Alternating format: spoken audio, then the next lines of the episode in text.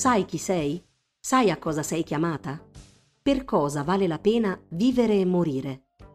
Che cosa è giusto fare? Rompere con clamore o resistere in silenzio nel quotidiano? Tuffarsi al centro del campo di battaglia o restare ai margini, parete, pilastro, confine, protezione, grembo e custode del dolore degli altri? O entrambe le cose?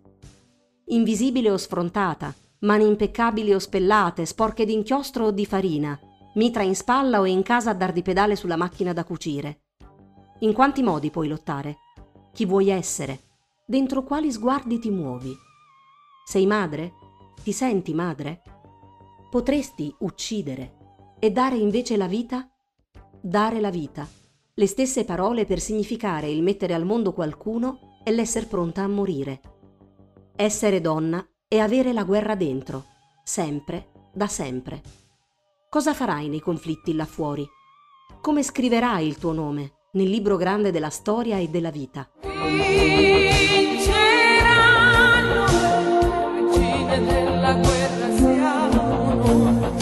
Così ha inizio il viaggio che Benedetta Tobagi ha intrapreso per raccontare le donne della Resistenza, dall'armistizio alla liberazione e anche negli anni successivi i ritratti, le storie, i volti delle donne che hanno abbracciato la resistenza partigiana, prestando assistenza, combattendo in prima persona, rischiando la vita. Una metà della storia a lungo silenziata, a cui Benedetta Tobagi dà voce, facendosi accompagnare in questo viaggio dalle fotografie raccolte in decine di archivi, rimettendo al loro posto le pagine strappate o sminuite che vedono le donne protagoniste della storia, il racconto delle invisibili che hanno fatto la storia. Le storie non esistono se non c'è qualcuno che le racconta e Benedetta Tobagi, scrittrice storica, ha deciso di raccontarle attingendo a fonti che ritroviamo raccolte in una preziosissima bibliografia alla fine del libro. Ti piacciono i nostri podcast e apprezzi il nostro lavoro? Valigia Blu è un blog collettivo, senza pubblicità, senza paywall, senza editori. Puoi sostenere il nostro lavoro anche con una piccola donazione. Visita il sito valigiablu.it. Valigia Blu basata sui fatti, aperta a tutti, sostenuta dai lettori.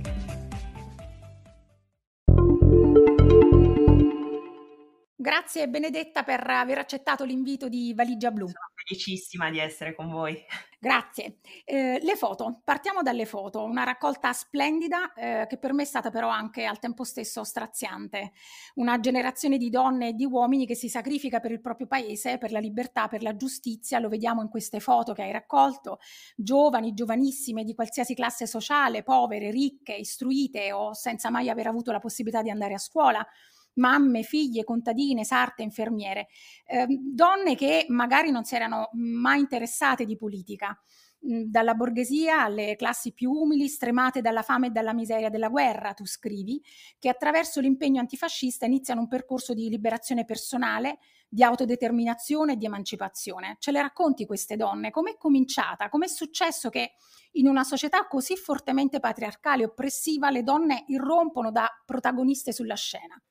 Beh, eh, è una storia veramente che conquista e che fa innamorare.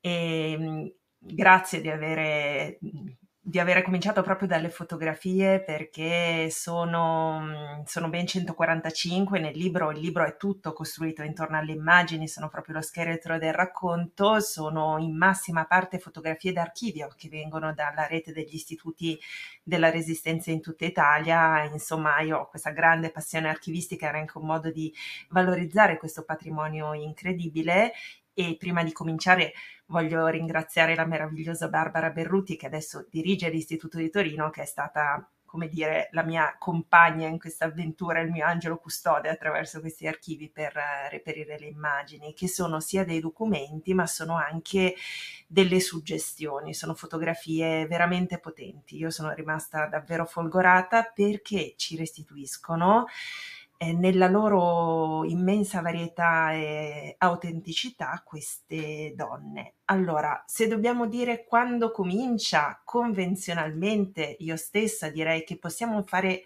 cominciare questa storia della resistenza femminile l'8 settembre 43, cioè con l'armistizio, perché diciamo quello è e resta un passaggio cruciale succede qualcosa che non si era mai visto, eh, non lo so, forse anche molti degli ascoltatori come me hanno visto in anni recenti il grande film di Nolan Dunkirk su una grande operazione di salvataggio collettiva fatta dal popolo inglese, no? che viene chiamato con le sue imbarcazioni private a salvare i soldati eh, britannici dalle coste francesi.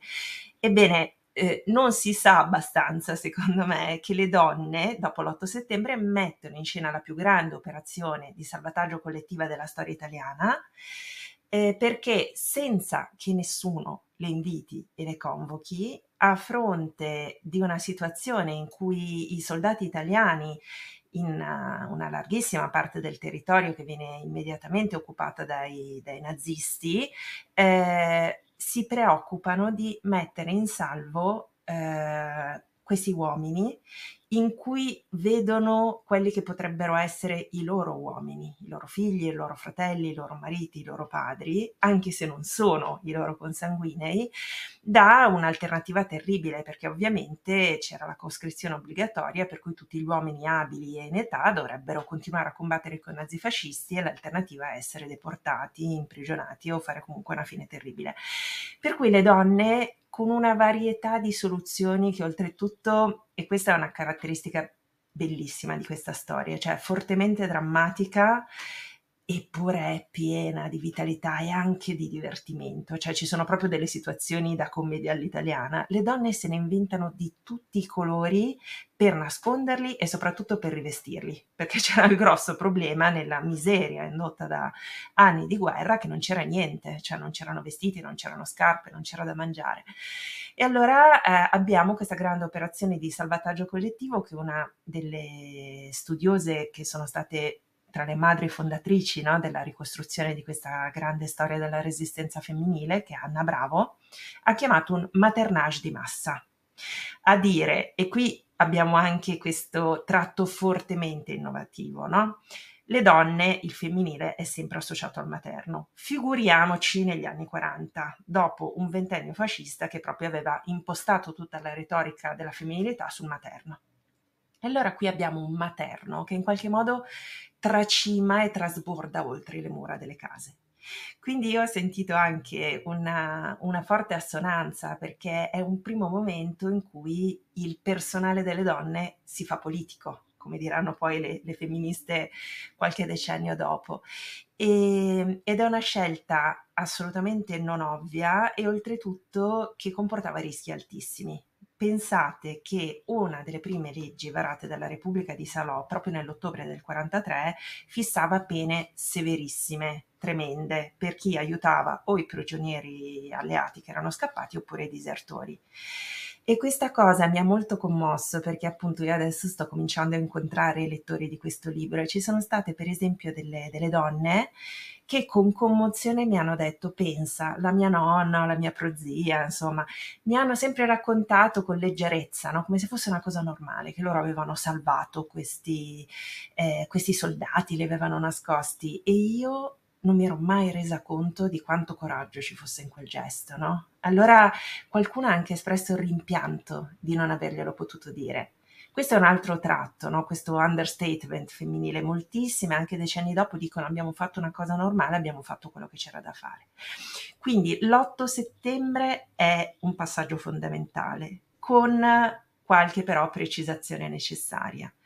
Io ho cercato anche di onorare la, la radice delle donne che eh, avevano cominciato ben prima la loro militanza antifascista e qui si va indietro alle storie dimenticate ma meravigliose delle lavoratrici che già eh, si erano impegnate nella lotta per una maggiore giustizia sociale dalla fine dell'Ottocento. Allora qui entriamo nel solco della storia delle, delle militanti socialiste, anarchiche, comuniste, delle mondine per esempio. Tra l'altro ricordiamoci che eh, all'inizio del Novecento abbiamo anche una leva di dirigenti politiche straordinarie, dalla Anna Kulishov alla Camilla Ravera, Teresa Noce, veramente figure luminosissime. E poi abbiamo queste donne, ecco in quel caso non è ancora una partecipazione di massa, però sicuramente è una partecipazione popolare e molto significativa, perché ci sono donne che non hanno studiato, cioè se hanno la quinta elementare tanto, eh, che si scontrano con l'ingiustizia della società e del mondo del lavoro e in qualche modo ehm, cominciano a prenderne coscienza e si impegnano e partecipano alle leghe, alle attività sindacali, agli scioperi con un coraggio e una determinazione che assolutamente sta alla pari, quando addirittura non supera quella degli uomini. È una cosa che poi arriverà fino ai grandi scioperi nei centri industriali del marzo 43, che vengono considerati come un atto quasi una, un'anticipazione della resistenza che sta per cominciare. E allora abbiamo queste donne straordinarie, a cui mi piace ricordare un'altra eh, grandissima figura di ex partigiana, di militante e poi anche appunto di, di studiosa, no? eh, che è quella di Bianca Guidetti Serra, che famosissima donna avvocata, oltre che ex partigiana, che in un volume del 77 Compagne raccoglie proprio tante di queste storie.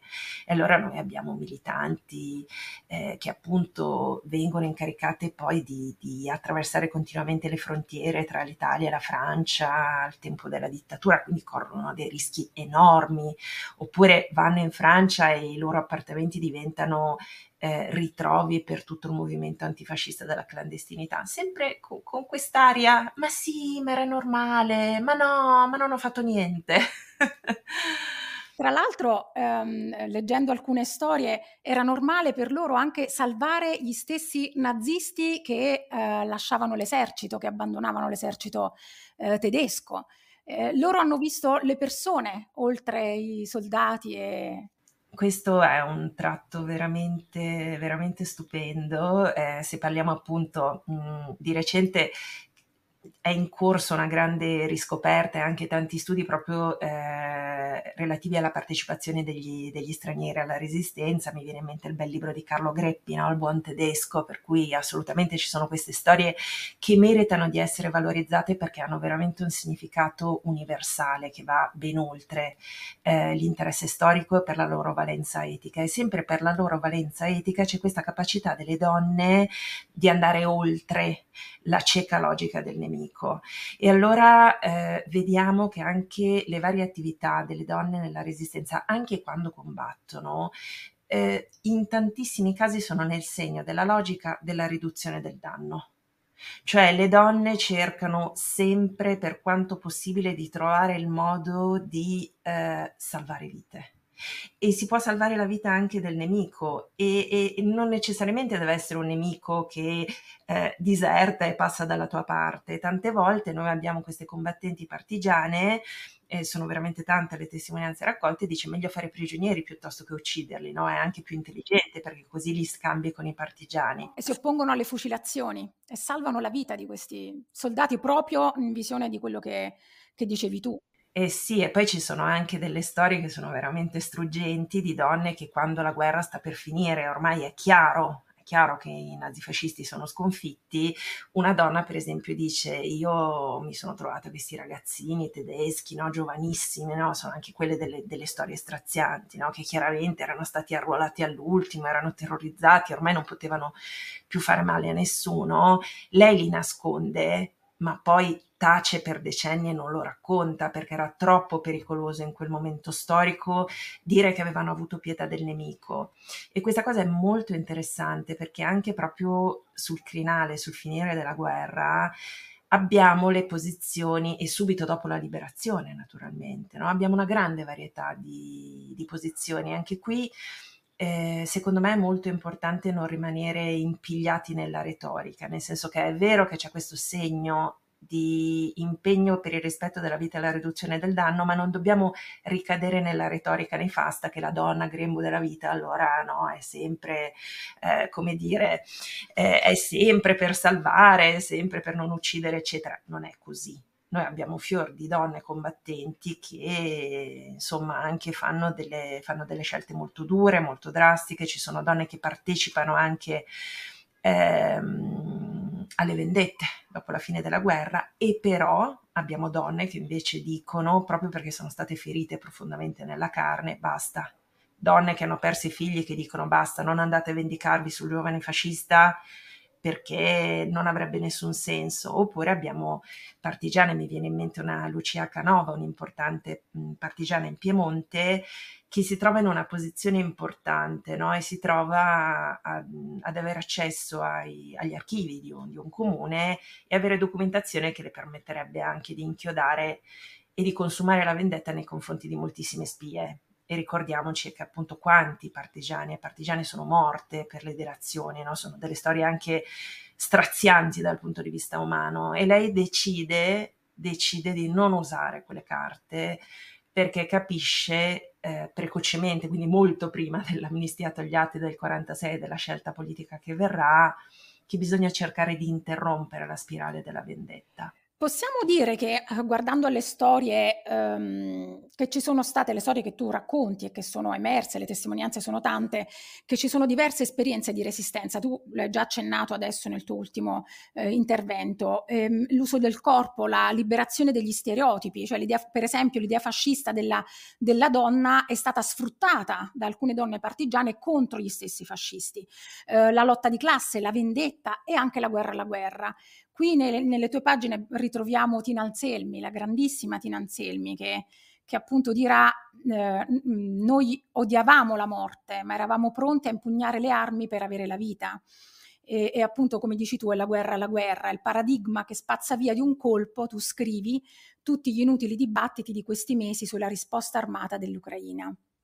Ci parli di queste diverse forme di, di lotta partigiana? Beh, è molto affascinante perché sono davvero tanti i modi di combattere che le donne adottano. In realtà poi la riscoperta della resistenza femminile in tutte le sue componenti va di pari passo con una più ampia riscoperta della, dell'impatto, dell'ampiezza e del valore della cosiddetta resistenza civile, no? che per molti anni eh, nel, nel, dopoguerra era stata ignorata. No? La, la, resistenza fondamentalmente era una cosa di maschi armati, basta.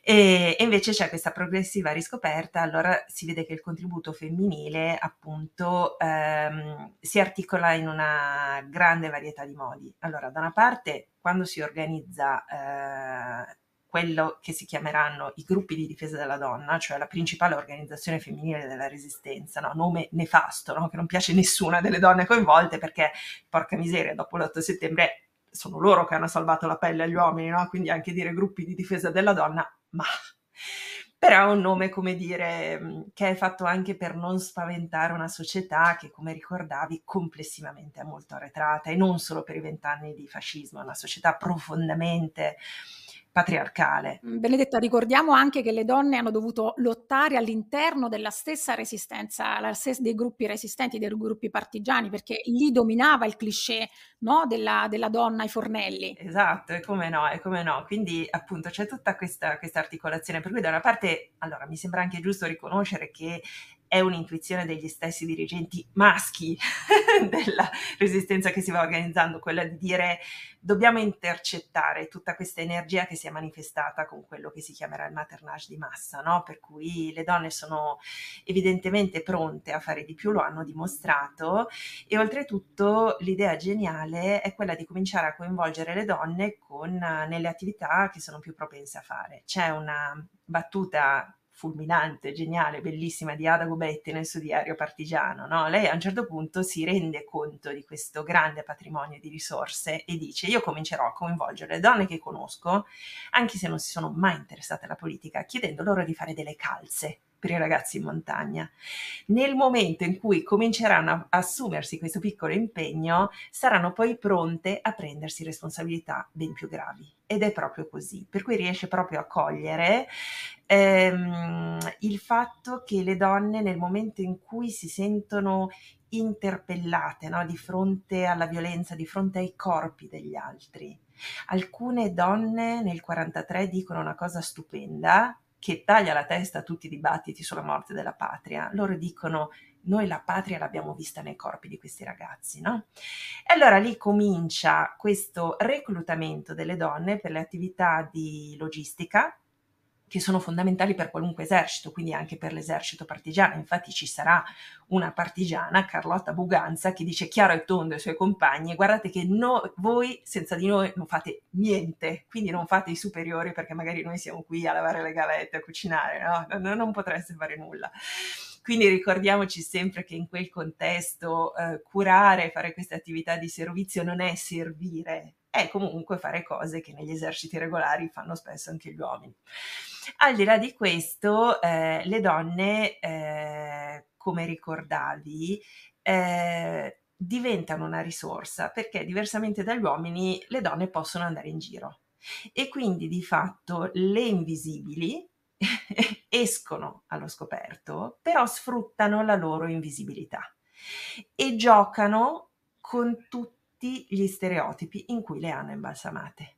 Questa è un, un, aspetto che è proprio, mm, vorrei dire, un topos nei racconti delle, delle, donne della resistenza, perché loro usano tutto quello che hanno a disposizione.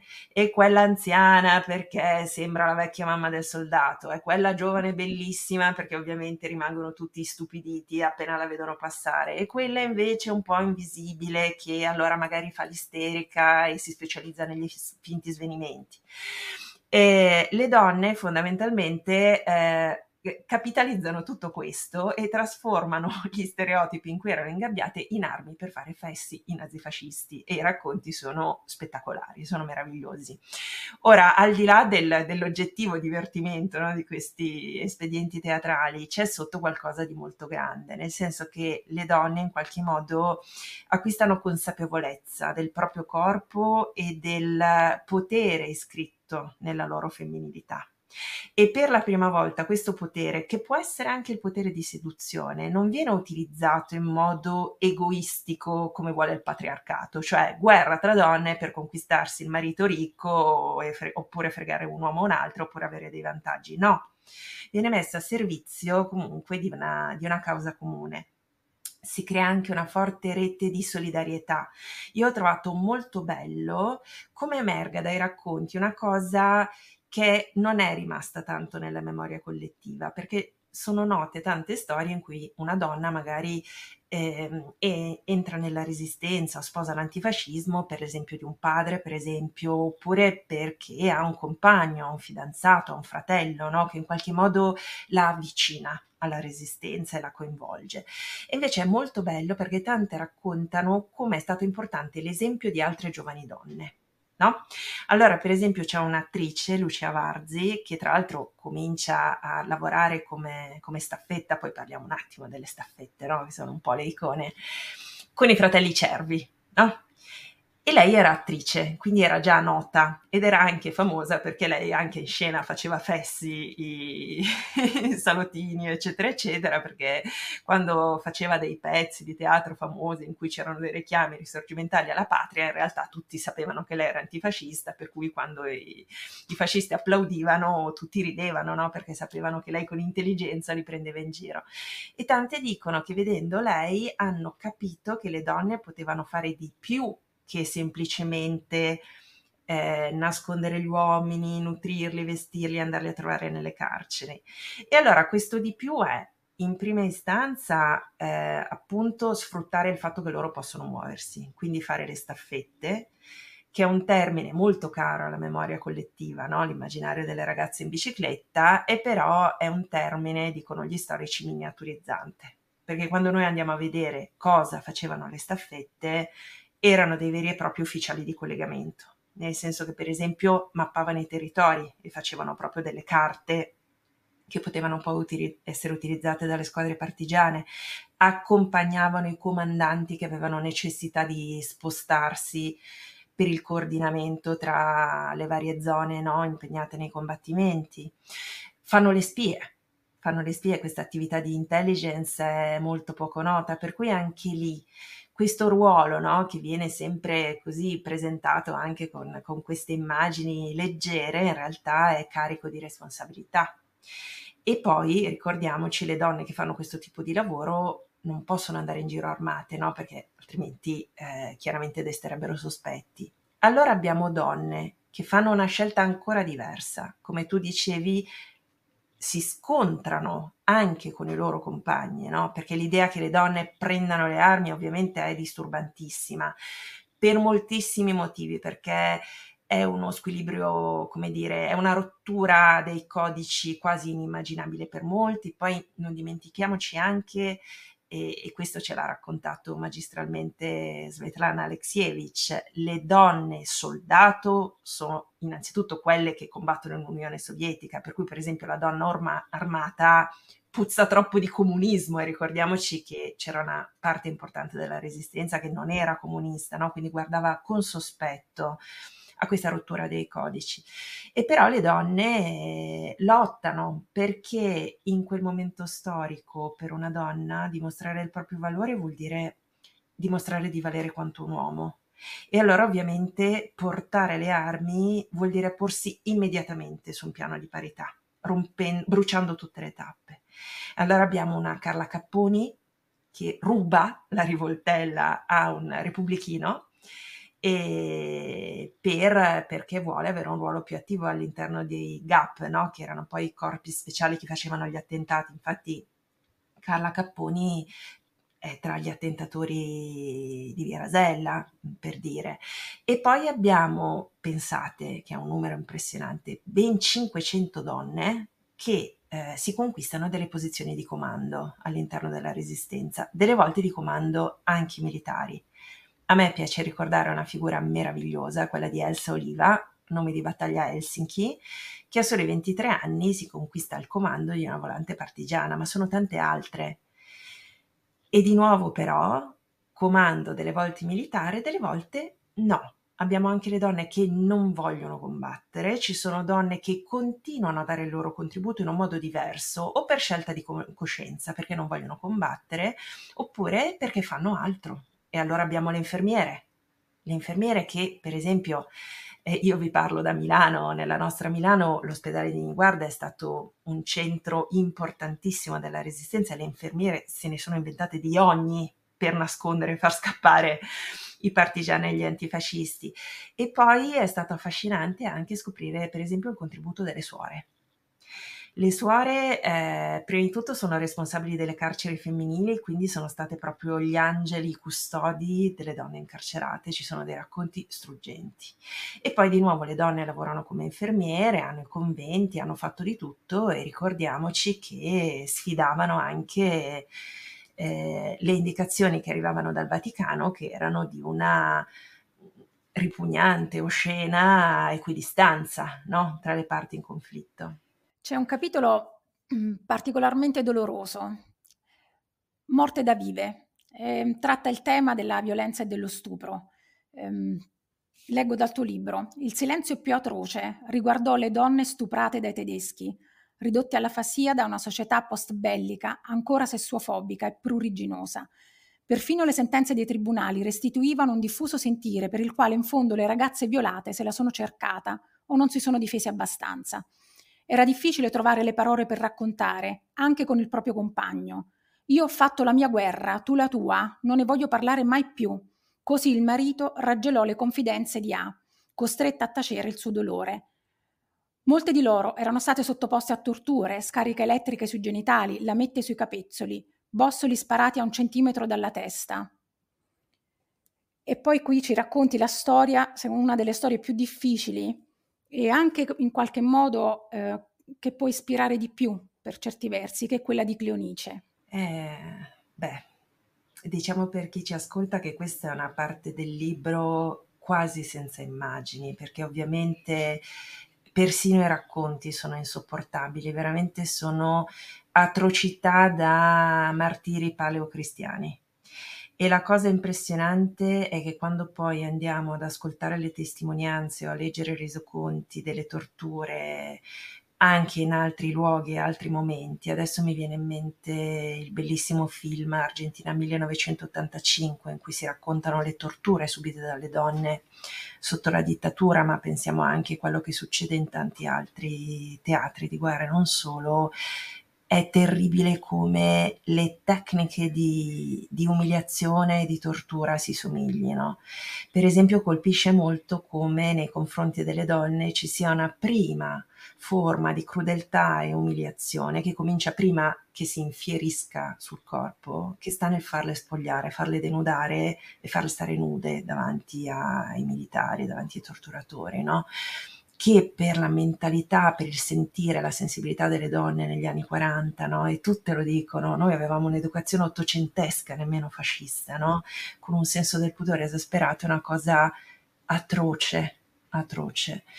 E quindi noi abbiamo questi mh, racconti eh, difficilissimi in cui vediamo emergere qualcosa che poi sarà studiato nei decenni successivi ehm, da chi si occupa di sindrome da stress post-traumatico e di trauma. Cioè abbiamo fenomeni di dissociazione, per esempio, oppure proprio anche i modi in cui le donne raccontano, no? quasi come se non parlassero di se stesse, no? oppure con delle forme proprio anche di eh, di ironia oppure con delle interruzioni brusche, questo non lo posso dire, sono tutte cose che affiorano nei racconti. Mi viene in mente un memoir che è, è quasi sconosciuto, invece importantissimo, esce nel 1953, quindi prestissimo, lo scrive una partigiana cattolica, Ida d'Este, si intitola Croce sulla schiena, non a caso, e questa donna che era stata una staffetta, tra l'altro una donna piena di ironia, i suoi decaloghi su cosa deve saper fare una staffetta e cosa impara, sono veramente umoristici, molto divertenti, e però lei riesce a raccontare con una asciuttezza, con una lingua di una precisione davvero folgorante sia quello che succede nella stanza delle torture e le dinamiche psicologiche che si creano e poi eh, l'esperienza nei lager. E, e, noi abbiamo appunto questa indicibilità, questi effetti di lungo termine del trauma e quando si arriva agli stupri noi vediamo che ci sono delle dinamiche e quello che fa impressione è vedere che continuano ben oltre la guerra e gli anni 40. E allora noi abbiamo che, ed è una cosa che non appartiene soltanto a una retorica, diciamo così, bigotta, cattolica, conservatrice. Io mh, cito degli stralci da pubblicazioni comuniste in cui si esalta la giovane donna che riesce a difendere la propria virtù, quindi si difende con le unghie e coi denti e non si fa stuprare. E questa è una cosa aberrante perché in qualche modo vuol dire che c'è la stessa retorica che ha portato a beatificare Maria Goretti, che era stata una poco più che bambina sottoposta a un femminicidio atroce, no? E si ignora completamente qual è proprio la dinamica della violenza sessuale sulla donna e si infligge uno stigma terribile, no? Perché si insinua e questa cosa continua, continua ancora certe volte sopravvive, no? È la donna se la stupri, mica la puoi stuprare se lei alla fine non cede, no? Quindi la donna stuprata in qualche modo diventa una donna equivoca e quindi una vergogna per la sua famiglia o per l'eventuale compagno. Allora abbiamo, e questa non è soltanto una cosa da ambienti eh, disagiati o poco istruiti, perché noi abbiamo qui una Teresa Mattei, Teresa Mattei, la partigiana Chicchi, no? che sarà una delle prime madri costituenti, lei entra nella costituente ad appena 25 anni, lei aspetta che siano morti sia i genitori che il marito prima di raccontare che i nazisti l'hanno stuprata. E quindi è una cosa terribile. E però noi siamo il paese in cui questo silenzio e questa ipocrisia eh, sullo stupro e sul modo in cui vengono rivitalizzati vittimizzate le donne che lo subiscono, perché in qualche modo vengono sistematicamente colpevolizzate o indicate come corresponsabili, è ancora strapresente negli anni 70. Io vorrei ricordare la straordinaria Franca Rame che viene stuprata dai neofascisti nel 73, quindi di nuovo uno stupro che è una vendetta politica, e lei eh, nel 75 riesce a portare in scena un monologo eccezionale in cui racconta la violenza sessuale subita. E poi il primo processo trasmesso in televisione dalla RAI eh, sarà il, un processo per stupro eh, celebrato nel Tribunale di Latina, una trasmissione della primavera del 79 fortemente voluta dai movimenti femministi proprio per raccontare a tutti e far vedere che cose orrende venivano dette. Per cui è stato un capitolo sicuramente molto doloroso anche da scrivere, ma folgorante. E allora una parola su Cleonice Tomasetti. Eh, Cleonice Tomasetti è una, una donna che ha una storia terribile. in realtà è una storia che non è solo sua. A me ha fatto davvero molta impressione perché questa cosa mea culpa, mea culpa. Continuiamo anche chi studia storia a rimuovere quanto pervasiva sia la violenza che le donne subiscono nella normalità. E invece noi, se guardiamo i numeri della violenza eh, sulle donne, la violenza domestica oggi, dovremmo essere consapevoli di quanto poteva essere ancora più dilagante, no? 70 anni fa, 80 anni fa. E allora dalle testimonianze delle donne partigiane emerge questo dato del fatto che c'era una violenza diffusa che comincia da quando sono bambine, per cui gli abusi, per cui le violenze, per cui le molestie sul luogo di lavoro che cominciano quando magari sono, sono bambine e vengono mandate in fabbrica e, e poi le violenze con cui, per esempio, mi viene in mente una partigiana sarda che si ricorda delle mannequin che venivano rovinate perché venivano violentate e poi delle volte morivano sul tavolo delle donne che praticavano gli aborti clandestini. Per cui c'è tutta questa storia di violenza e questo rende ancora più forte la percezione di come la, il um, coinvolgimento nella grande lotta di liberazione collettiva sia per le donne intrecciato profondamente con la liberazione personale. Allora Cleonice è stata una di queste donne che da quando era ragazzina ha dovuto subire abusi, violenze, poi essendo una donna rovinata e una ragazza bellissima, continuamente si trova a rivivere questa esperienza. È una donna che non molla, riesce a trovare l'amore, tragicamente lo perde, per cui è veramente una vicenda di una drammaticità incredibile, eppure lei nell'amore aveva trovato anche il coinvolgimento nella resistenza e decide di continuarlo. Lei è una dei martiri di Fondotoce, eh, c'è una fotografia che li immortala sotto uno di quei terribili cartelli no, che dicono banditi perché dobbiamo ricordarci che eh, l'esibizione dei, dei, morti trucidati veniva usata come forma di terrorismo psicologico, no? come forma di intimidazione nei confronti della popolazione. E allora è l'unica donna, eh, è messa ovviamente in cima alla fila, e un testimone sopravvissuto racconta che lei più di tutti gli altri faceva coraggio ai compagni, no? anche se era stata già torturata in maniera orribile prima che li portassero sul luogo dell'esecuzione. Allora c'è questa testimonianza che è un po' di amicisiana, no? un po' di risorgimentale di lei che dice, eh, oltre a incitare tutti a resistere, dice non ucciderete, non potete uccidere il mio spirito. E io l'ho trovata struggente perché c'è questo nucleo di grande verità. Prima parlavo degli effetti del trauma, no? di cui oggi siamo molto più consapevoli di quanto non fossimo allora. E allora una delle esperienze delle persone che subiscono violenza e violenze ripetute e traumi è proprio quella della dissociazione, per cui in qualche modo in effetti l'anima vola fuori dal corpo ben prima della morte, no? per resistere. E però al tempo stesso questa donna, e ci sono dei suoi ritratti, devo dire, la sua fotografia ha questi occhi neri, no? c'è un suo ritratto che ho messo nel libro, no? sotto questa tesa nera del cappellino, perché comunque era una donna bellissima, elegantissima, è stata proprio una delle, come dire, una delle fotografie che ho tenuto più tempo sullo schermo del mio computer, perché proprio era come se sentivo che lei ancora più delle altre voleva dire qualcosa, no? In questa sua esperienza, no?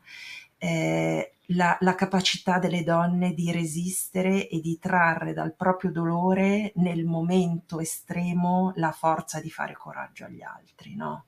Per cui è una storia, io non so se abbia veramente detto quelle parole risorgimentali, ma è una figura immensa e mi ha ricordato una cosa.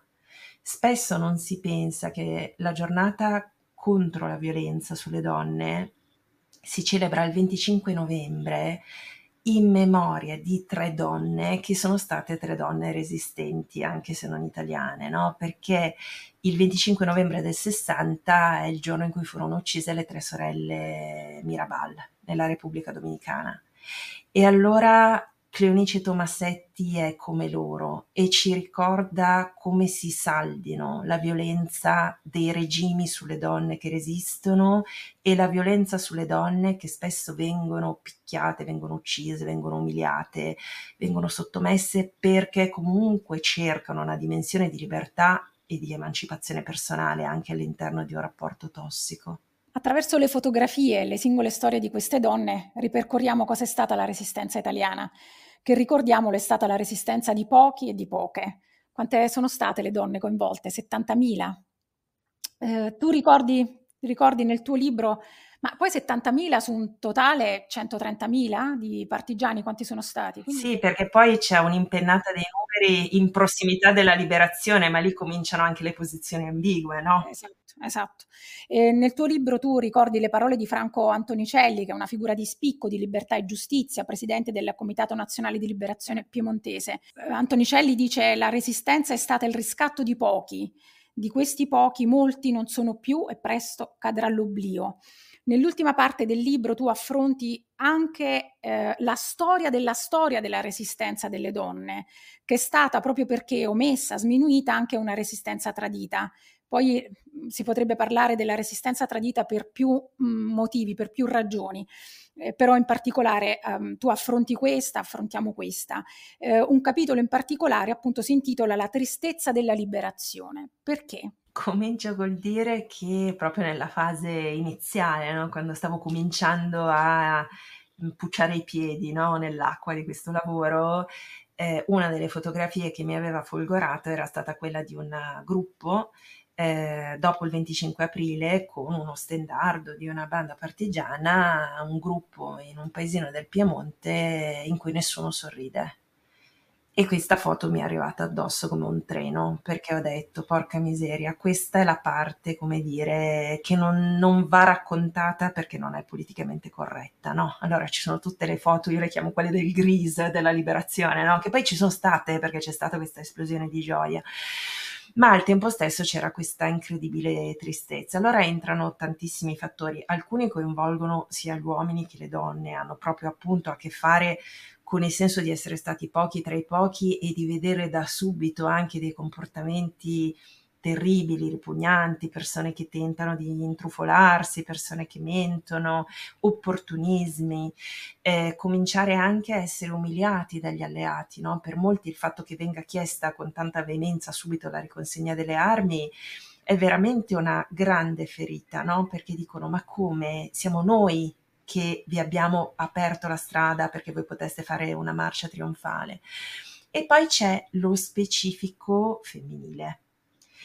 Allora, la cosa che resta sotto traccia per tantissimi anni, perché appunto dopo tanta morte, dopo tanti tormenti, no? Eh, sembra quasi egoistico dirlo, è che molte donne sentono che è finita una stagione irripetibile della loro vita, una stagione proprio di vertiginosa libertà, no? in cui hanno potuto eh, scoprire se stesse come individui autonomi che hanno valore per se stesse, che possono fare delle scelte, che possono addirittura avere delle responsabilità pubbliche importanti, no? C'è una cosa bellissima, le donne vengono invitate a parlare ai comizi della liberazione, no? Che è una cosa molto simbolica, no? Perché è come se loro avere trovato una voce, nel senso di aver trovato una loro soggettività, un loro posto nella società fosse proprio consacrato. E loro capiscono subito che non sarà mai più così, Molte diranno di aver invidiato chi era morto per non avere visto l'Italia del dopo. E perché l'Italia del dopo è un'Italia in cui ovviamente il patriarcato è ancora in gran forma, per cui tutte le rotture dei codici in qualche modo tendono a ricomporsi. Io ho sottolineato, ma perché, come dire, sono più stridenti, urlano di più le contraddizioni all'interno delle forze antifasciste e soprattutto delle forze di sinistra. Noi abbiamo un partito comunista che non fa sfilare le donne nei cortei della liberazione, a meno che non accettino di avere la fascia da infermiere, per esempio, comunque di avere dei ruoli ancillari eh, socialmente accettabili, perché chiaramente i comunisti nel clima dell'incipiente guerra fredda devono dare prova di massima moralità, per cui per carità non si può neanche, eh, come dire, lasciare nessun segno no, del fatto che ci sono state queste circostanze sommamente sconvenienti di donne e uomini che convivevano nelle bande in montagna, che andavano in giro di notte, che, che, che sono stati per mesi in condizioni no, inimmaginabili no, per i canoni morali dell'epoca. E, però al di là di questa necessità comunque di tutelare la moralità dei volontari e delle volontarie della libertà, in realtà sono i rapporti di forza all'interno della società che devono tornare quelli di prima, quindi il lavoro deve rimanere appannaggio degli uomini, la donna deve ricominciare a occuparsi della casa, a fare tutto quello che oggi chiameremo il welfare informale, no? E, e, poi c'è un'Italia in cui nella guerra fredda ovviamente le donne sono fondamentali perché la schiacciante vittoria democristiana è una vittoria in cui è fondamentale il voto femminile. Le donne votano per la prima volta, tra l'altro hanno lottato fino all'ultimo perché non volevano concedere loro, dico le donne ovviamente coinvolte nella resistenza, hanno lottato fino all'ultimo perché non si voleva concedere loro la possibilità di essere elette No? Per cui è una grandissima conquista che ci siano comunque 21 madri costituenti nell'Assemblea del 46, anche se il numero è minuscolo ed è destinato a scendere ne, ne, nelle elezioni successive. E però appunto in questa Italia no, su cui ispirano i venti gelidi della guerra fredda, tutto deve tornare come prima. Allora abbiamo che delle donne, alcune continuano, provano a continuare a fare politica e ci sono delle storie di donne che finiscono con l'esaurimento nervoso perché mettono in piedi, che ne so, la rete delle sezioni del Partito Comunista in tutta la provincia in cui abitano in Piemonte e poi non ce la fanno più perché ovviamente i compagni non aiutano perché sono imbevuti della mentalità dell'epoca e vogliono che le loro donne stiano a casa. E, e le loro compagne si arrabbiano perché dicono ma come non ti rendi conto no? della rilevanza della questione femminile. No? Noi dobbiamo portare via tutti questi voti delle donne alla democrazia cristiana, non fosse altro per questo dovresti interessartene. Ci sono donne che tacciono perché comunque si rendono conto che la società le, le, respinge, le condanna, le giudica, allora non tutte se la sentono di mettersi in contrasto con la famiglia, con il proprio compagno. E poi invece ci sono di nuovo quelle che sfidano tutto e tutti. Ci sono anche quelle, mi viene in mente una Mirella Aloisio, no? che poi scriverà con Giuliana Beltrani Migadola quella che è stata la prima storia della resistenza femminile nell'81, no? da ex partigiane. No? E, e, lei riconosce per esempio, ma no, io ho continuato a fare politica con l'Unione Donne Italiane, che è l'affiliazione comunista dei gruppi di difesa della donna, io ho avuto la fortuna di avere un compagno sensibile, per cui abbiamo donne che continuano a fare politica nel clima eh, iperconservatore degli anni 50 che vanno avanti, però molte appunto sono inghiottite da, da questo oblio anche perché eh, ci vuole tempo, perché la consapevolezza di quello che hanno fatto e della possibilità di una società che veramente inglobi quelle che erano le istanze eh, portate avanti dalla, dalle organizzazioni femminili della resistenza diventino patrimonio comune. E infatti è una cosa che secondo me ancora oggi dobbiamo ricordare a noi stesse, insegnare alle ragazze, no? che prima che guardare fuori devi stare attenta al patriarcato in te, a tutti quei luoghi comuni, a tutti quegli stereotipi, a tutte quelle immagini e a tutte quelle vocine che ti tarpano le ali dall'interno. Infatti io nel libro cito spesso dei passi della splendida Virginia Woolf che come nessun'altra ha saputo raccontare queste che lei chiama le emozioni della femminilità, no? Per cui per esempio si ritiene che sia un fattore meritorio se la partigiana non chiede il riconoscimento, no? l'attestato di essere stata patriota o partigiana combattente, perché comunque non sta bene, no? non, non, è consono alla, all'ideale della modestia femminile. No? Per cui abbiamo da una parte questa eh, immagine no, angelicata edulcorata che torna alla stragrande e dall'altra abbiamo che sopravvivono solo le, le immagini, come dire, eroiche un po' isolate, come se fossero state delle mosche bianche, delle partigiane combattenti, che ovviamente sono stravirilizzate. Per cui abbiamo le motivazioni delle medaglie in cui è tutto un parlare di virile coraggio, virile ardimento, virile di qua, virile di là, e finalmente c'è un'altra gappista, eh, Maria Teresa Regard, che dice per carità togliete questo virile che io proprio non lo reggo. E a proposito di, appunto, di costruzioni della, di quella che è stata la resistenza delle donne, eh, nel libro, lo accennavo all'inizio, ehm, c'è una raccolta eh, di, di, di, fonti di riferimento che è davvero molto, molto preziosa. Eh, se tu dovessi proprio segnalare, indicare due tre libri fondamentali eh, che devono essere letti per quanto riguarda appunto la, la, la resistenza delle donne, che cosa indicheresti tra libri, film o documentari? Allora, beh, c'è un momento proprio mhmm, fondamentale nella riscoperta, nel riemergere di questa storia che viene a coincidere con gli anni 70 per due motivi. Perché è il momento in cui anche in Italia si afferma la storia orale che racconta tutti i pezzi di storia dimenticati, eh, no? le storie degli ultimi, le storie dei contadini, le storie dei poveri, le storie dei senza voce, quindi anche le storie delle donne, no? Storiche e storici scalzi. E poi sono gli anni in cui prende forma il movimento femminista in Italia. Allora dalla convergenza di queste due forze c'è il libro che secondo me resta il libro fondamentale, bellissimo, che esce nel 76, La resistenza taciuta.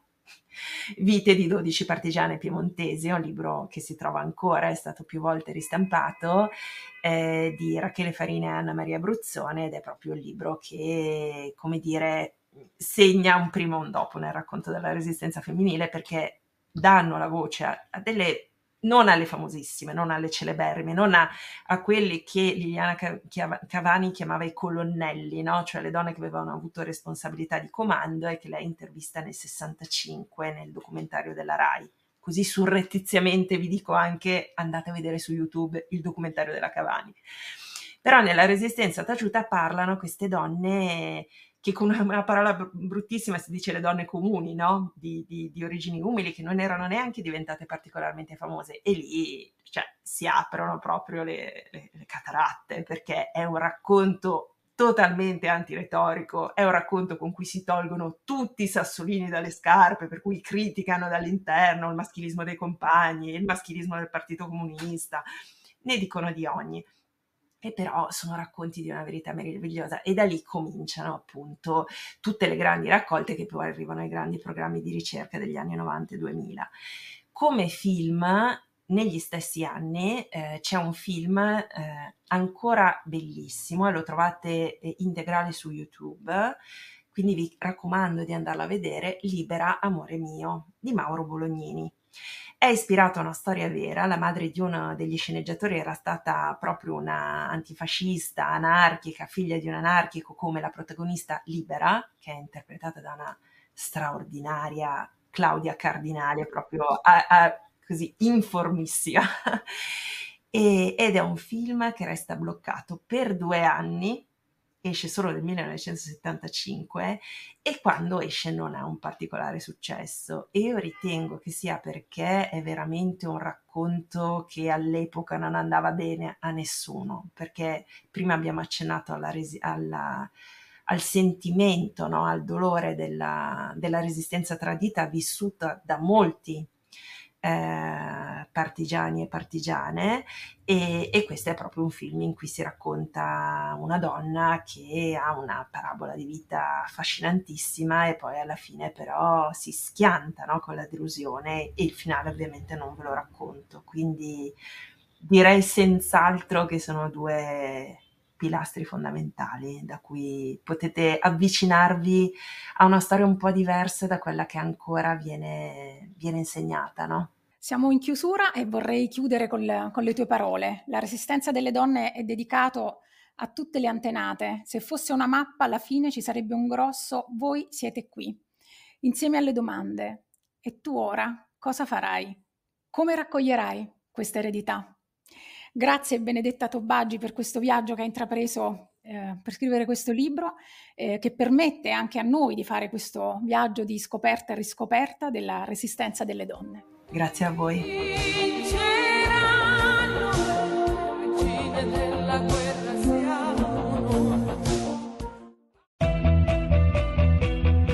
Ti piacciono i nostri podcast e apprezzi il nostro lavoro?